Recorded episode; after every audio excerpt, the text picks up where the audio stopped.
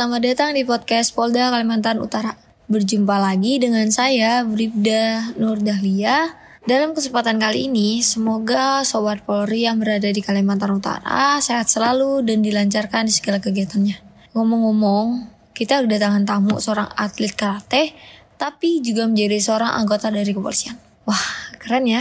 Langsung aja. Selamat siang Mas Arman dan Mas Armin. Selamat siang. Terima kasih sudah berkenan hadir di kesempatan pagi hari ini. Ada pepatah mengatakan, tak kenal maka tak sayang. Agar Sobat Polri bisa saling kenal, alangkah baiknya Mas Arman memperkenalkan diri terlebih dahulu. Silakan. Selamat siang Sobat Polri. Perkenalkan nama saya Arman Kolin. Beruntung sekali ya kita pada kesempatan hari ini di podcast kesayangan kita kedatangan seorang tamu yang spesial, seorang atlet tapi juga menjadi seorang polisi. Mas Arman dan Mas Armin. Mungkin di luar sana banyak banget termotivasi untuk menjadi sosok seorang Mas Arman dan Mas Armin. Mungkin yang pertama saya akan bertanya, sebelum Mas Arman dan Mas Armin menjadi seorang polisi, bagaimana sih pandangan Mas Arman maupun Mas Armin terhadap sosok seorang polisi? Uh, pandangan saya tentang sosok seorang polisi yaitu polisi itu seorang yang berwibawa, seorang yang banyak dikenal oleh masyarakat, banyak disenangi karena polisi itu uh, memiliki tujuan yaitu melindungi, mengayomi dan melayani masyarakat.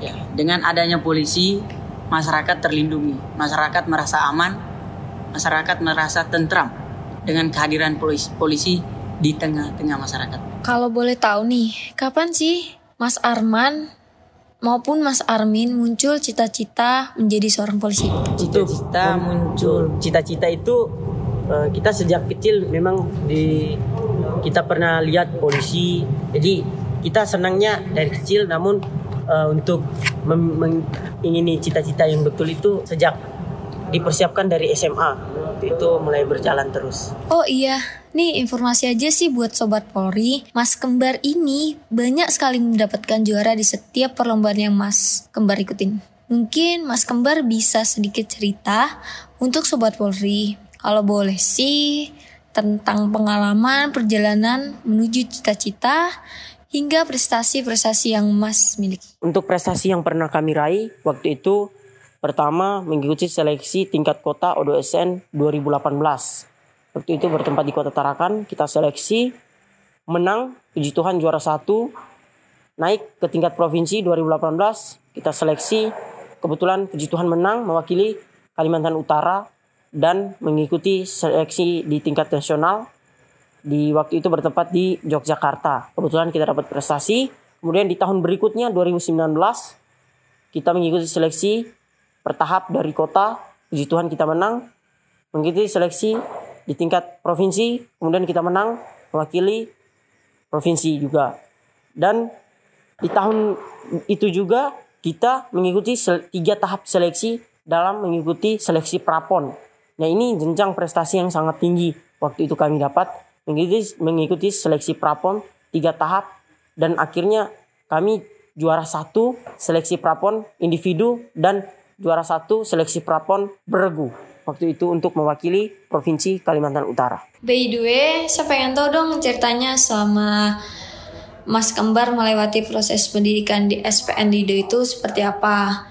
Biar Sobat Polri di luar sana yang lagi bersiap-siap untuk mendaftar menjadi anggota kepolisian sudah ada bayangan untuk di SPN nanti. Uh, pendidikan di SPN itu yang pertama datang kita masih belum masih dinyatakan casis setelah itu kita di pengukuhan pelantikan menjadi seorang siswa. Terus kita menjalankan dua bulan masa dasbara. Yaitu dua bulan itu kita tidak boleh uh, memegang alat-alat komunikasi seperti handphone. Dan kita ditempa, dilatih mental dan kepribadian kita di, dijadikan dari seorang sipil menjadi seorang anggota polisi dan berjalan terus setelah melewati masa dasbara kita melaksanakan uh, giat pembimbingan pembelajaran sudah masuk ke dalam materi-materi tentang kepolisian tentang KUHP tentang uh, KUHAP tentang pelajaran-pelajaran reskrim, intel dan lain-lain semuanya itu kita pelajari semua dan eh, pendidikan Polri sekarang ini tidak ada lagi namanya pendidikan yang sangat keras yang dikenal dulu keras. Sekarang pendidikannya itu eh, pendidikan yang humanis. Nah, ini nih yang terakhir nih Mas.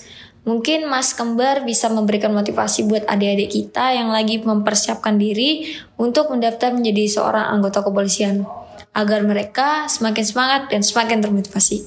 Motivasi buat adik-adik yang ingin bergabung menjadi anggota Polri, selalu semangat, pantang menyerah, jaga kesehatan, selalu berusaha dan berdoa.